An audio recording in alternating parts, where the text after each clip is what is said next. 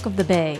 This is your host, Suki Wessling, and we are starting today's show with a pre recorded interview with Cristian Măcelaru, better known in Santa Cruz as Cristi. He's the music director and conductor of the Cabrillo Festival of Contemporary Music. The festival takes place in Santa Cruz over two weekends, July 30th through August 13th. Information about this year's festival can be found at cabrillomusic.org. Cristi has been the music director of the festival since 2016. After this interview, we'll welcome live guests, including two of the composers featured at this year's festival. Welcome to Talk of the Bay. We're excited that you'll be joining us here in Santa Cruz again soon. Thank you. My pleasure. Let's start by getting a bit of an overview of the pieces you selected for this year's program. First of all, um, thank you for the invitation. And, um, you know, it's so wonderful for us to be able year after year to present uh, uh, the program that the Cabrillo Festival does. And our signature really is the new. It's the idea that uh, everything that we do is heard either for the first time or it's heard um, for the first time on the West Coast or it's really heard for the first time for our audience.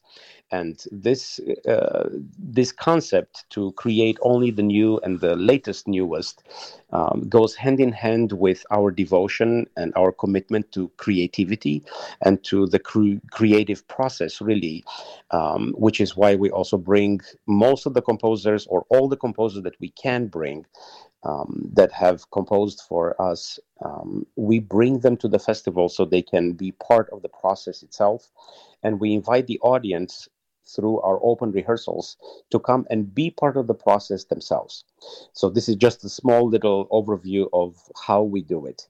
And then what we do is music. Um, uh, this year we have a special focus actually that it's given to the percussion section um, as a musical instrument, and we are presenting uh, three very important and wonderful uh, concerti for percussion and orchestra.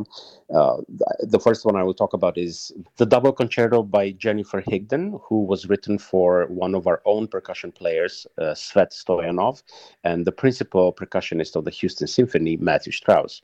And this uh, concerto, this idea came as a result of their friendship. Uh, so I'm very happy that we can present this um, finally in Cabrillo. It was a pandemic uh, postponement as well. Then uh, another concerto that is very close to my heart because I uh, appreciate and respect uh, his music and his work is Tan Dun's Tears of Nature.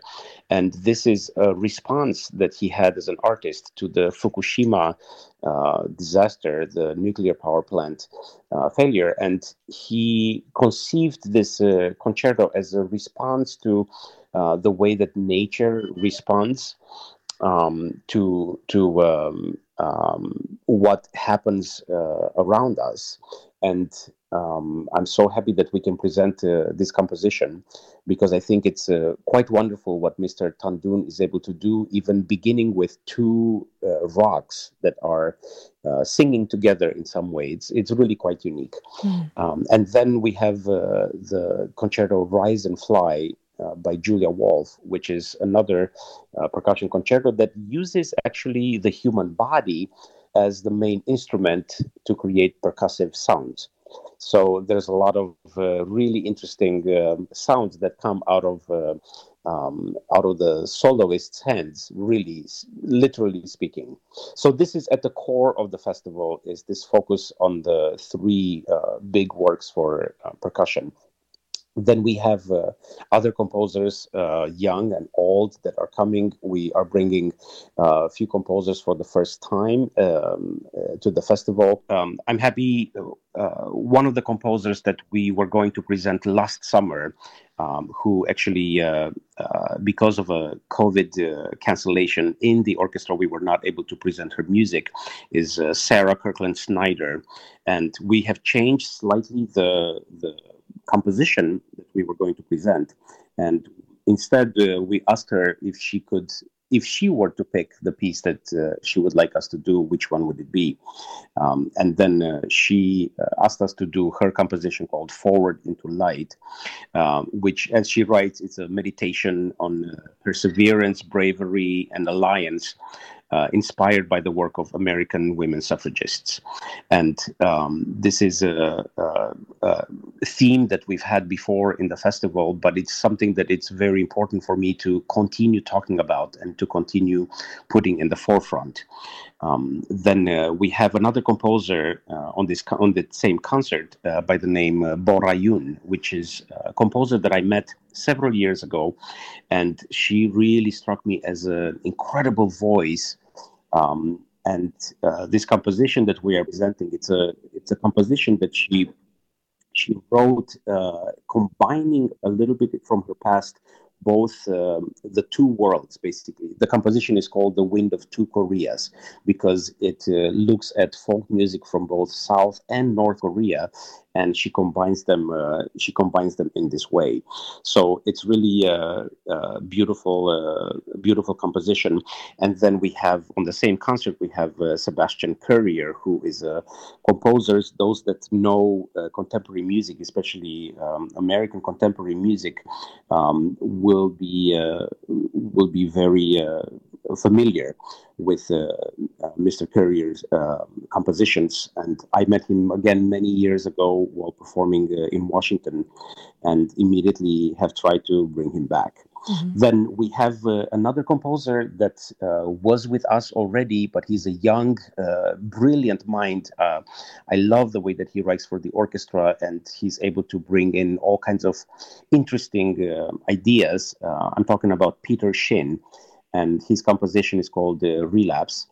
Um, and uh, I cannot wait to share this with the audience because it's always both uh, uh, elements of uh, comedy and fun, but it's so witty and so intelligent. Um, we have another composer that was with us last summer, and unfortunately, uh, we could not perform her composition because of um, the COVID uh, situation. so we are bringing back Water Sings Fire by Andrea Reinkemeyer.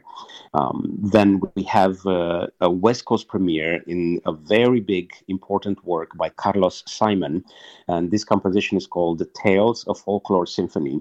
And Carlos is a composer we presented uh, perhaps four or five years ago in our um, in our uh, workshop in uh, as part of our composers workshop when he was quite young and i'm so happy to see the incredible success that he's had uh, as composer in residence for um, the national symphony in Washington, which is actually how this composition came to be because he uh, he wrote this for them, um, and. Um, uh, I think anyone that will hear Carlos's music, he draws inspiration from uh, from his uh, background uh, as a church musician as well, and his family's background, and it's really quite a beautiful story of American folklore and um, uh, of American idioms. Uh, mm-hmm. then we have another composer that we featured um, uh, in the past uh, by the name uh, Gabriella Smith. And um, this composition, which is actually the only composition that I cannot uh, that I cannot pronounce because I just don't know how to pronounce it. It's a mathematical equation, really. But what I know, it's a West Coast premiere and it's fascinating. Uh, Gabriella always uses uh, different uh, forms of inspiration, really, to to do something in music, and uh, I'm always particularly interested to see what she comes up with. Then we have uh, Gabriela Ortiz's uh, Zam, which is a West Coast premiere, and this is a uh, composition that I immediately fell in love with when I heard it, and I'm so happy that we can present it for the first time. Um, Olga Neuwirth is a composer uh, as well that has written a piece that I look sometimes for the perfect way to end an evening.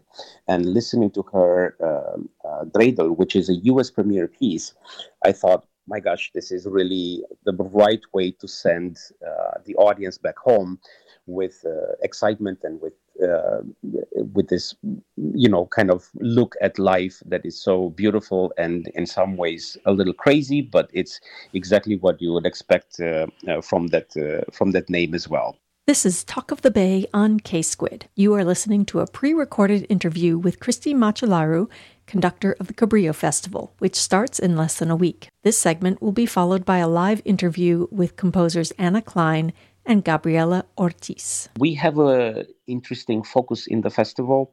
Um, the founder, the co-founder of the festival, Robert Hughes, who was himself a composer, very accomplished composer, unfortunately passed away. And we wanted to create a tribute uh, to his music. So we are looking at uh, two of his compositions actually uh, on two different uh, programs.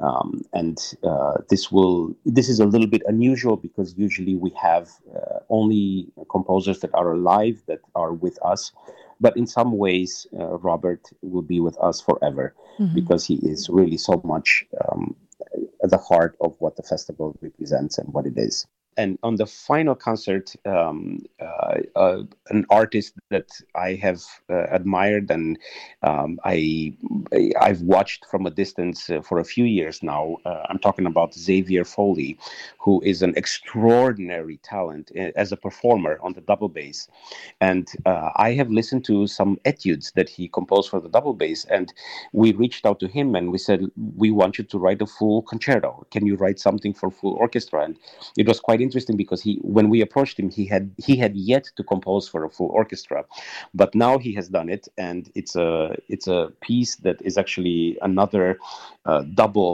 uh, concerto, so to speak, for Eunice Kim on the violin and himself on the double bass and um, it's it's a world premiere. It's a festival uh, co-commission, and uh, I'm so happy to finally uh, be able to work with him.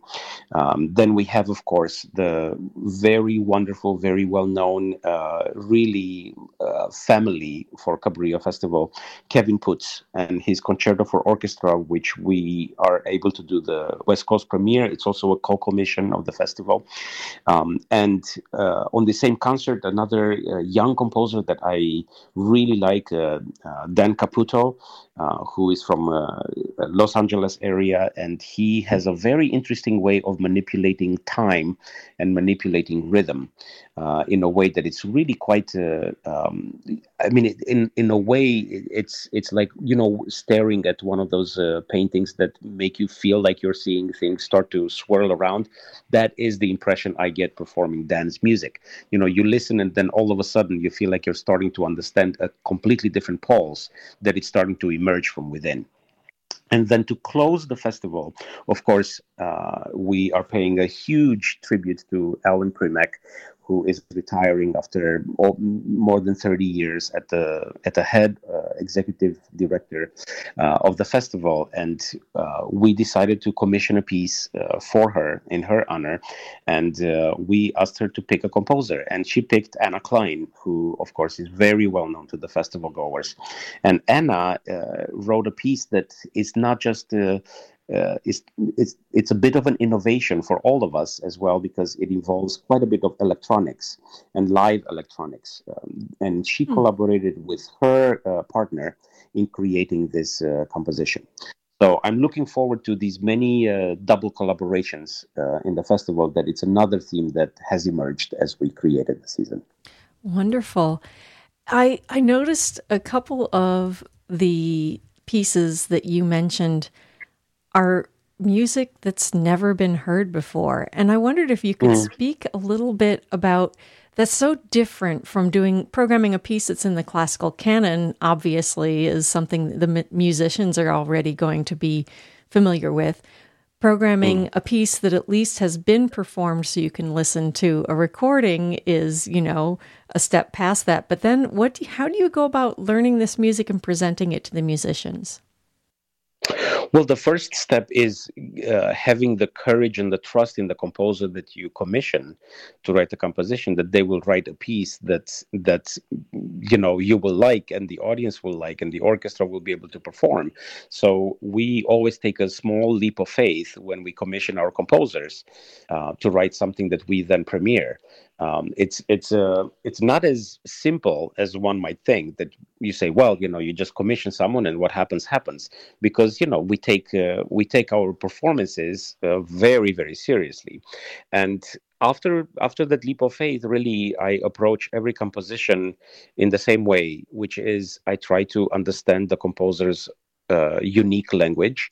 And I do that by finding the consistencies within the music that they write. I try to document myself by uh, listening to as much of their um, of their music and their other kind of compositions um, and then a voice starts to emerge from within and patterns start to emerge from uh, the composition that uh, i'm studying and then i feel like i can do it justice but in case I fail miserably, the wonderful thing in Cabrillo is that the composer is present with us mm-hmm. and is able to set me back on the right path.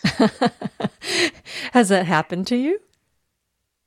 Yes, many times, um, and I, I, you know, I keep that possibility and the door open. And those that are able to come to the rehearsal process as well, uh, I think they will be pleasantly surprised by the atmosphere and the exchange that it's is uh, constantly um, in existence between the orchestra, myself, and the composer. Because mm-hmm. we always constantly, our goal is to create the best performance and the best atmosphere for that performance in the concert.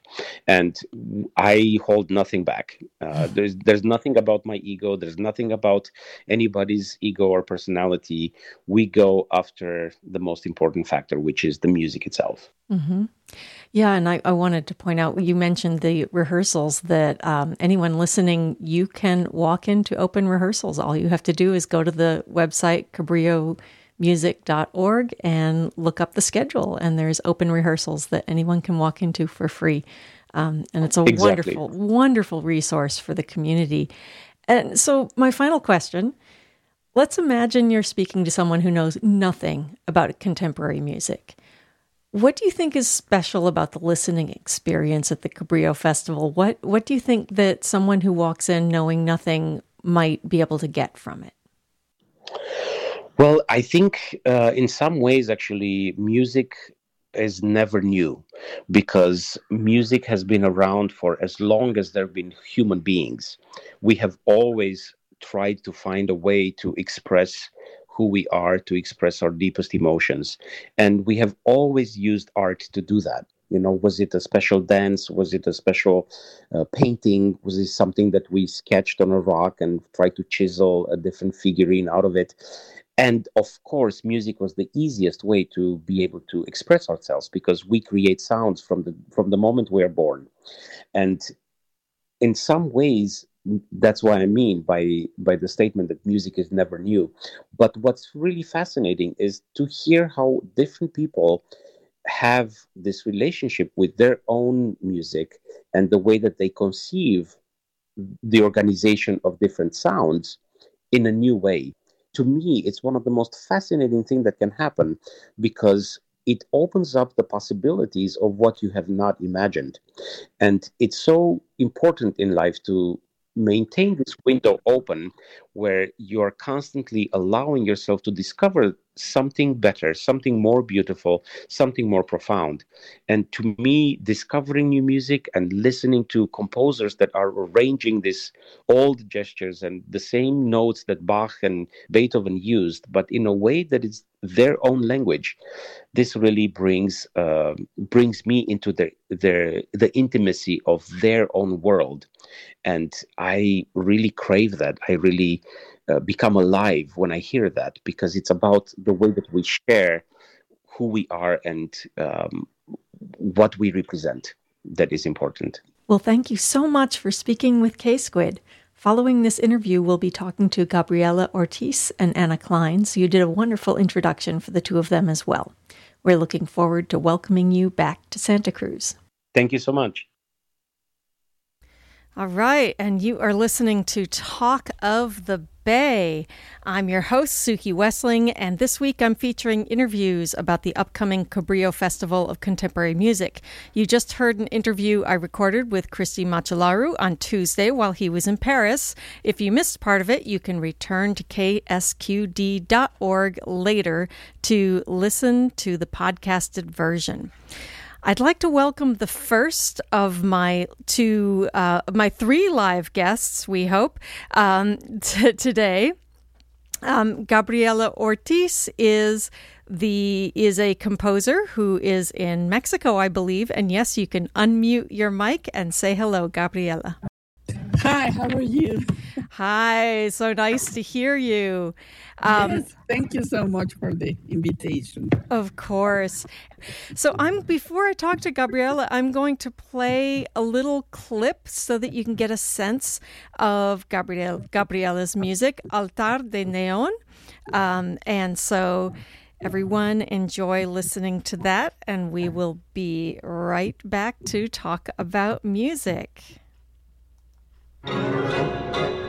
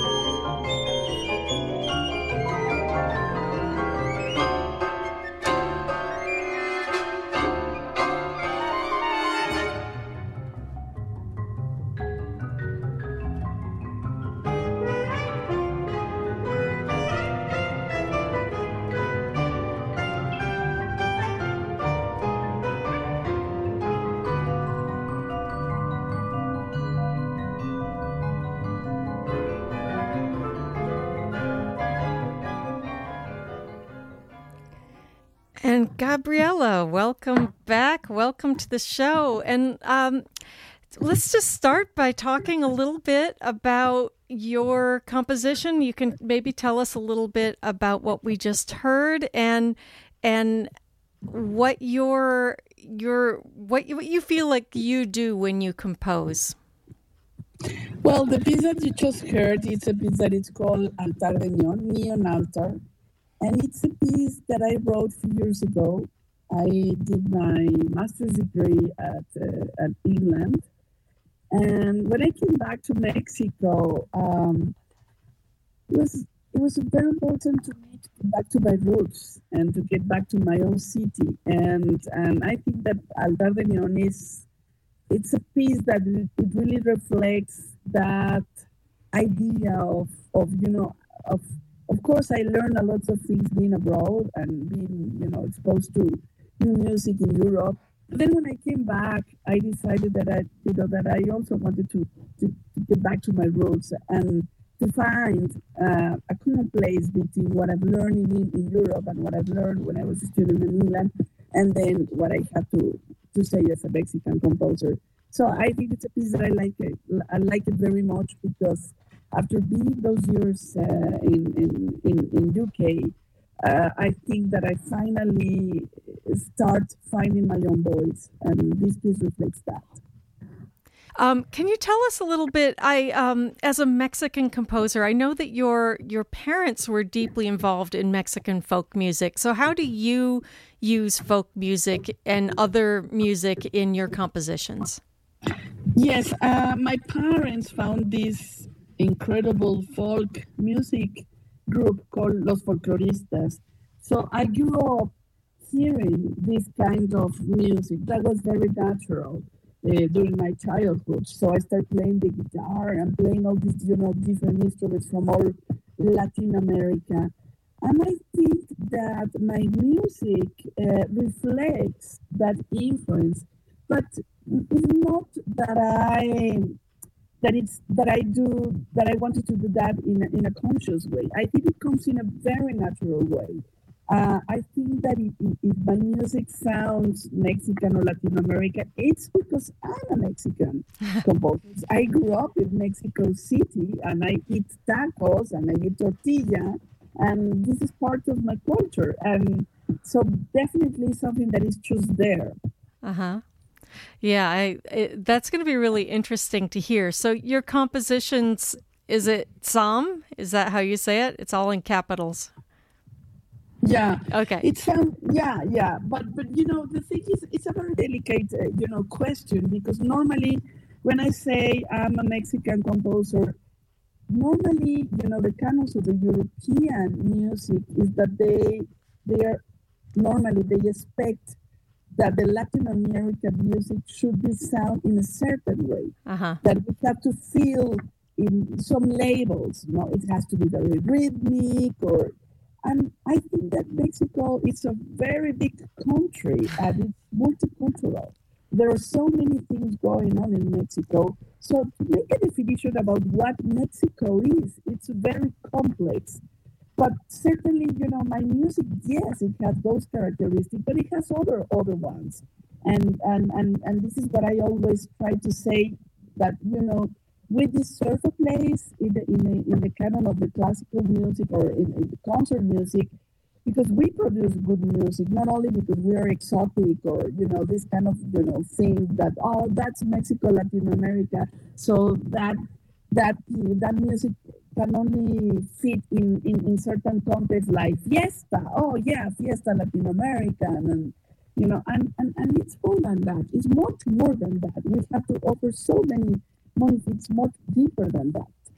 Well, I I am really looking forward to hearing your piece, which is going to be performed at the Rise and Fly um, concert on Saturday, August twelfth. So, thank you so much for calling in, and we will. Um, I'll I'll look forward to hearing it. Thank you so much for the invitation, and yes, I am also looking forward to hear my piece. Okay. Thank you so much. All right, you are listening to Talk of the Bay on KSQD, and we are talking about the Cabrillo Festival of Contemporary Music. And I can now bring in Ellen Primack, the executive director. Ellen, hello. Hi. Here Happy she here. is. it's always challenging in a community radio station when somebody has uh, pressed a button that you didn't really know existed. Mm-hmm. so I tried pressing a whole bunch of buttons and I found the one that had been turned off. That's how we do things around here. So I would also like to welcome um, the the composer Anna Clyne, who is also online. Hello, Anna. Hello. Hello, there you are. Hi, Anna. Hi, Ellen. How are you? So, you know, I, I wanted the both of you together because I think that there's an aspect of this festival and of of modern um, music that that a lot of people don't know much about, and you two are involved in, which is the process of commissioning work. So, um, as listeners who are familiar with the festival probably know, this is Ellen's last season as elect as executive director.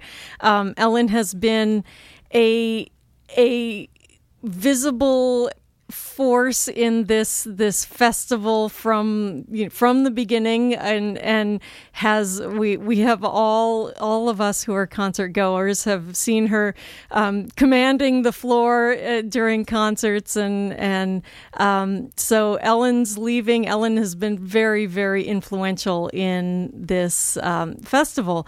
So the festival staff decided to ask Ellen to commission a to to choose a uh, a composer. Is that what happened? Well, um, we have a, a longtime uh, life board member, uh, Fran Fisher, who's been with the festival longer than I, as our CFO. And when I made the announcement of my decision, she uh, told our board president, Claire, that she would like to do something special in my honor and might she commission something. Uh, when uh, which which wasn't going to be a surprise because I usually um, am the first person to bring that to Cristi, which I did, and he very kindly asked uh, what would be most meaningful to me, who would be most meaningful to me, and without skipping a beat, Um, uh, I have had a fondness for both Anna and, in particular, her work. Uh, for many years. She's been here many times over many years. Uh, and so um, I told uh, Cristi that Anna would be my first choice if it was at all possible. It's a short work and it's a short time frame that we gave her.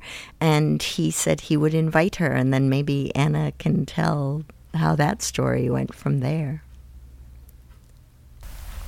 Yeah, so I received a, an email from Cristi with the invitation, and I immediately knew that I wanted to do this because Cabrillo and Ellen have been so important for me as a composer and in my musical life, um, which started, gosh, almost 13 years ago, back in 2010, when Marin Alsop pro- programmed A Piece of Mine. And I've been really fortunate to go back several times since and to really get to know the orchestra so it was also an opportunity to, for me to say a little thank you to the orchestra, knowing the musicians really well by now, to really write with them in mind um, was a really special opportunity. So I said yes immediately.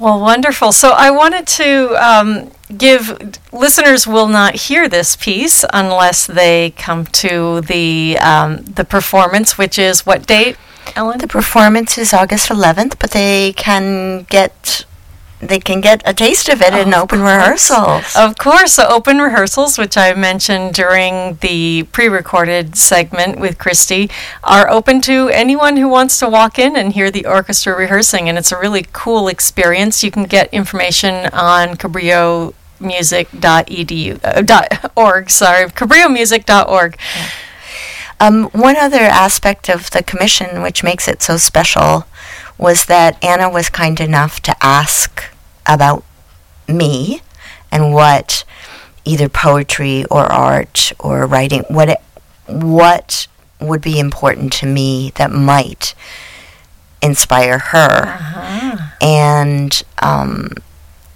the name is from Mary Oliver's poem Wild Geese which was seminal to me, um, very important piece to me. And I mentioned it uh, probably in our first discussion. And what did you say, Anna? I had I had a copy of it by my desk, and I had just heard her before she passed away. She had done a recording on the radio program On Being, where she recited this poem, and it really stayed with me. So it immediately resonated with me, and seemed like a good point of departure for the music. Huh. What an interesting coincidence. That's the fun part. Yeah.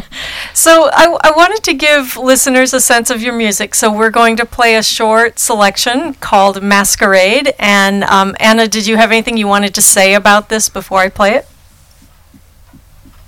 Yes, so the performance you're going to hear is Marin Alsop conducting the BBC Symphony at the last night of the proms back in 2013 and it's the world premiere performance of, of Masquerade, a short piece um, that was written especially to open the last night of films. It's very celebratory in nature. All right, wonderful. So here we go with Masquerade.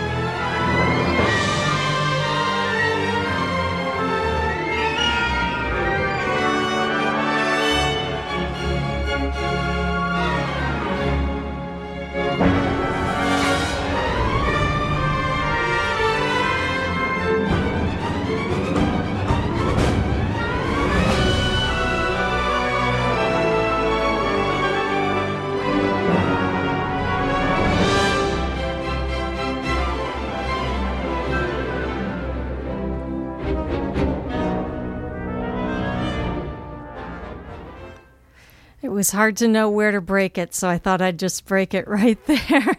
so, um, uh, let me turn your sound back on, Anna. So, Anna, tell us a little bit about uh, the process that you use for composing. Where do you start? I always start at the piano, so finding a melody or a harmonic progression that catches my ear. Even though I'm a pretty rusty pianist, but I, I have to have a connection to how it feels. And the thing about the the double basses down in your left hand and the flutes and piccolos up in the right there. Um, so it gives you that resonance, which I really love. And then once I have some material, I then go to my computer. I use a notation software called Finale that plays back the music. So I find that a really helpful tool. tool. And I use a pair of wireless headphones. And as I'm writing, I try to imagine if I was a dancer, how that would feel in the in the body. So that connection between music and physicality is really important part of my creative process. But in terms of the impetus, in the case of Wild Geese, the piece written for Ellen, it's also inspired by, by Ellen and the um, the poem Wild Geese. So, uh, would it would you like me to read the poem? I have it here, and it's quite short. Sure, I, sure. I can share it with you. Yeah. Sure, go ahead. You do not have to be good. You do not have to walk on your knees for a hundred miles through the desert repenting. You only have to let the soft animal of your body love what it loves. Tell me your despair, yours, and I will tell you mine. Meanwhile, the world goes on. Meanwhile, the sun and the clear pebbles of the rain are moving across the landscapes, over the prairies and the deep trees, the mountains and the rivers. Meanwhile, the wild geese, high in the clean blue air, are heading home again. Whoever you are, no matter how lonely, the world offers itself to your imagination, calls to you like the wild geese, harsh and exciting, over and over, announcing your place in the family of things. So it's very evocative and beautiful poem. So in the case of this piece, that was really the point of departure. And I started by finding some uh, bird songs and then translating those to the piano and then finding melodies that I could riff on based on those. Uh huh. So, so you said bird songs. Was that what yes, you said? And like bird, yes, and bird calls. Uh huh. So which which birds? I mean, geese are the obvious ones, but did you use others? Yes, they're a bit too squawky. So I, I just found some. I have a book of um, a book of bird songs. So I just transcribed the ones that caught my ear, and also some birds from our garden. I live up here in the Hudson Valley, where we have a wonderful dawn chorus. So captured some of those bird songs.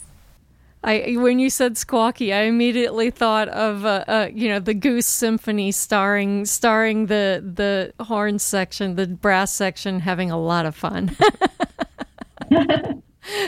so so Ellen, can you talk a little bit about what you heard in the poem that you thought that Anna might be able to work with?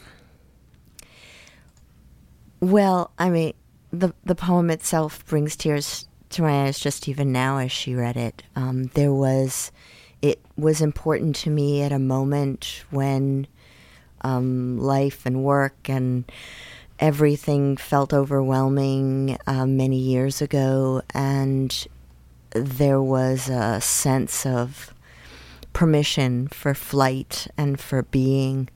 Um, and as it says, kind of a place in the world. Um, so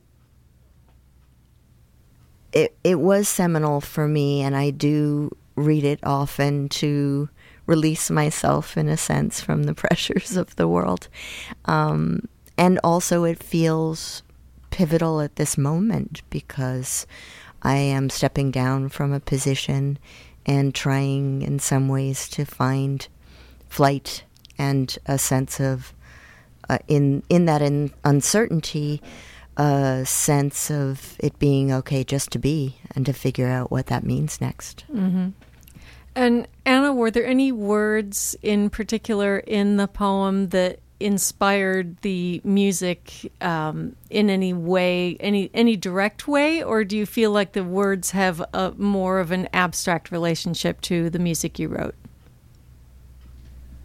Well, I think there's a sort of vastness in the imagery of you know moving across the landscapes, the prairies, the mountains, the rivers. These are very grand images, and that resonates a lot to me as a composer with writing for the orchestra that has the ability to create these large canvases of sound. Um, so I really use that as a point of departure too. And one of the things I love about Cabrillo is, you know, as a festival, so open to trying new things, and that's so so rare as a composer to have um, an audience and an orchestra and a conductor and an organization that is open to experimentation. And I'm really excited for this premiere because it uh, one of the reasons is it incorporates the use of technology in a new way. It's a piece that involves the augmented orchestra, whereby we expand the sound palette of the orchestra with live electronic processing. So it's, you know, in expanding the, the orchestra in this way, I'm hoping to create these sort of large sonic canvases that kind of mirror Mary Oliver's visual imagery in this poem. Interesting. And and so will you be here to work with the musicians? Yes, I'll be there um, in about a week and a half, and I, I can't wait. It's been mm-hmm. the last time I was there was in t- 2019, pre-pandemic, so I'm really looking forward to seeing everybody um, in just a couple of weeks.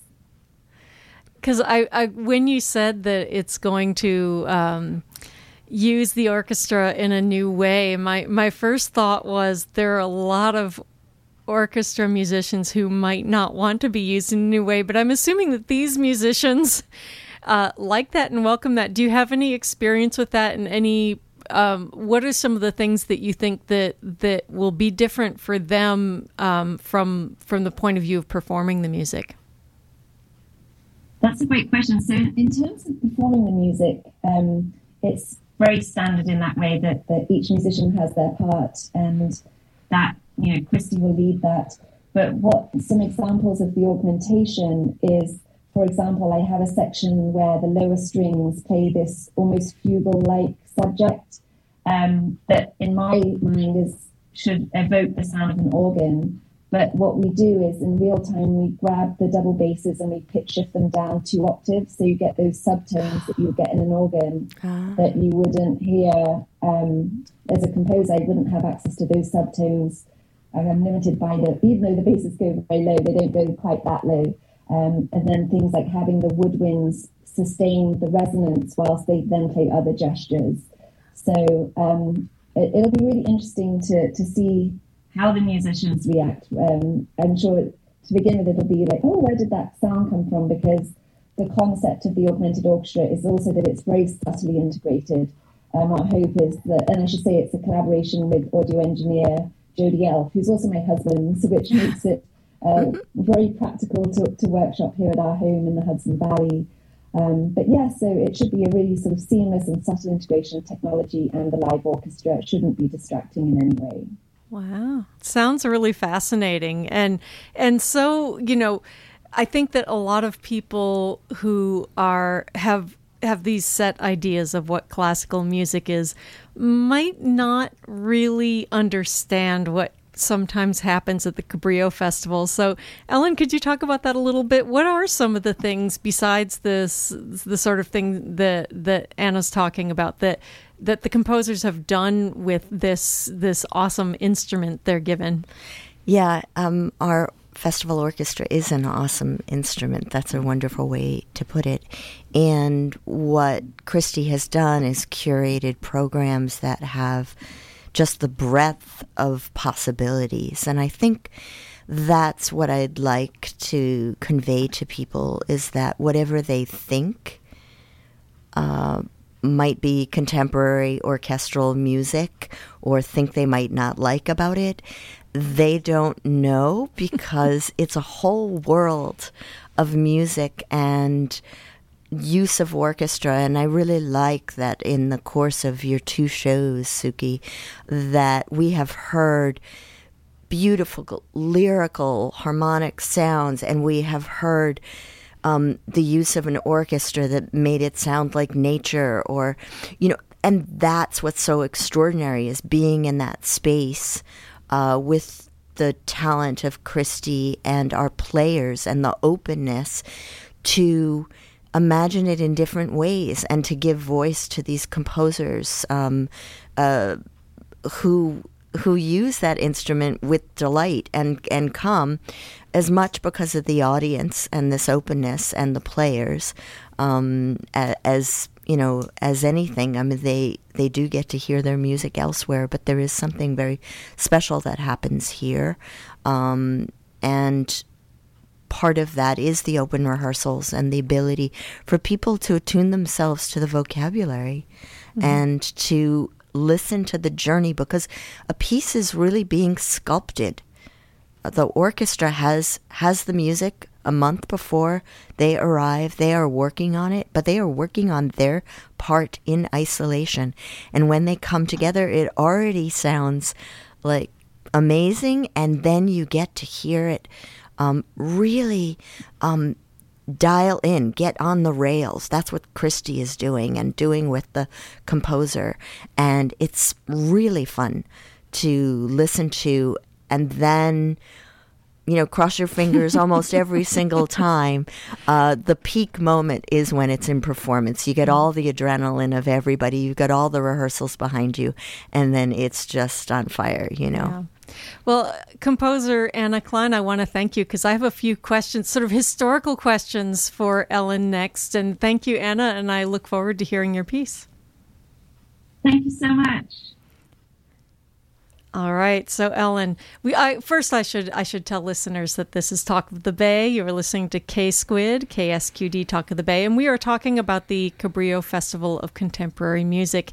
And so this hour we have had quite a tour through the festival. We've had uh, the first part of the hour I spoke with Cristi Măcelaru, who is the um, the conductor and musical director, and then we had Gabriela Ortiz, who uh, called in from Mexico, and and Anna Clyne, who called in from, it sounded like the Hudson Valley.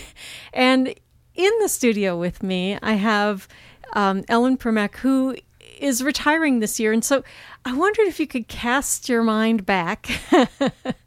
and um, I know that you told me on Monday that one of the things that I thought was interesting is when you started this job, you didn't know the music.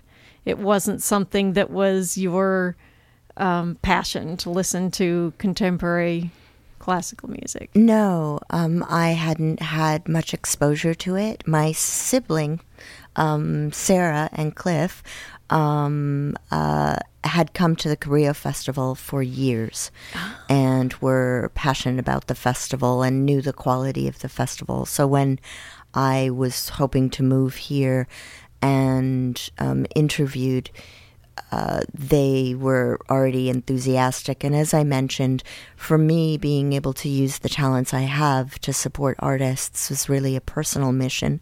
And I had done that in the visual arts, and I love the visual arts, and I knew a lot more. Uh, the exposure to this music uh, has been a great gift to me. I am not musical. Um, I know a lot about the creators and a lot about the process now. Uh, and um, it's a joy to be behind the scenes with the rest of the staff. And as we say in our most poetic way, as I quote Tom Fredericks, uh, our job for 50 weeks is to prepare the sacred ground for our artists, and then they come in and they make the magic. And the music is gorgeous. And there are people who we've been able to champion for years, and audience members who have championed us, and watch these composers develop their career and their musical voice. And so that is a great privilege in my life. Uh, I love it. I especially love orchestral music that's new. I like all things new myself uh, in terms of art and in terms of um, music uh, and um, uh, and I look forward to enjoying the festival for many more years to come. I'm a big fan of contemporary orchestral music now. So we'll still see you on the floor. Oh yeah, no, I, am actually not retiring. Retiring. I will be. Um, I'll be consulting with the festival for um, six months at, um, as of October 1st part time and consulting, hopefully, with other arts organizations and continuing my work and continuing as a huge fan of mm-hmm. the festival, um, cheering on from, uh, from the seats. Well, casting our eye from the beauty of the arts to the sad reality of life, can you talk a little bit about funding? And you know, you talked about how the commission for that was um, that was done for with Anna for you um, was was funded by a donor. And what does the what does the landscape for this music look like right now? And what what what hmm. do you have and what do you need? Thank you for asking. Um, we need, right now, we need people to know that our dates are July 30th through August 13. And the best thing you can do to support the arts and music in our community and in this nation and in the world is to show up. Um, we have you know, patterns of behavior have changed through the pandemic, and people have gotten out of that rhythm of of life and being in the world in that way. And it's so rewarding. It's so important. And I just want to encourage people. It will make you feel alive again. And it will make the artists feel alive again to have you there, to have you through the open rehearsals and at performances and to buy tickets and to support us financially with donations um, to make it so accessible to everyone, which we do. Um, uh, so, um, our audience uh, and patrons have been incredibly generous, but the financial landscape is challenging. Um, foundation support has diminished. You know, we we were so distinctive uh, in what we do. And our vision was that orchestras all across America and the world would start to do works by living composers, and that would become commonplace. And the good news is that that is happening more and more. The good news is that the the attention to topical programming, relevant programming, diverse programming that Cristi Machalu Măcelaru has been doing for these years is becoming um, part of the musical landscape of all orchestras in America. But it and and our and our um, our great opportunity now for the Cabrillo Festival is to be ahead of everyone once again to keep that place at the tip of the arrow. And that's what Cristi will do. We have bold initiatives coming up in the coming years, and we need people to step up and support us in that. And in this community, which has always been so generous, to um, to come and support this because it is so much of what the Cabrillo Festival is, is based on the ferment of this community, the sense of openness, the sense of adventure, the sense of, intel- sense of intellectual curiosity. And so um, we need financial support, we need spiritual support, we need people to come and cheer our artists on. And um, we have an incredible board and staff and um, for us to keep doing what we do at the level at which we do, I just invite the whole community to come and enjoy that and continue to champion us. Wonderful. And and we are going out to a much larger community than we used to and this this festival does take place in Santa Cruz, but I will tell those of you listening outside of Santa Cruz that people come from all over to go to this festival. People come and and they stay in hotels and the the musicians are coming from all over. So it is it's located in Santa Cruz, but it's it's truly an international festival. So we only have a minute left and my last question is is sum up what being associated with this festival means to you personally. Oh, um, I have had an extraordinary career. I have been surrounded by creative, committed, devoted people. Um, who are passionate about music and the arts. What could be a better life? what could be better? So, we have been speaking with Ellen Primack of the um, Cabrillo Festival of Contemporary Music, which you can learn more about at cabrillomusic.org.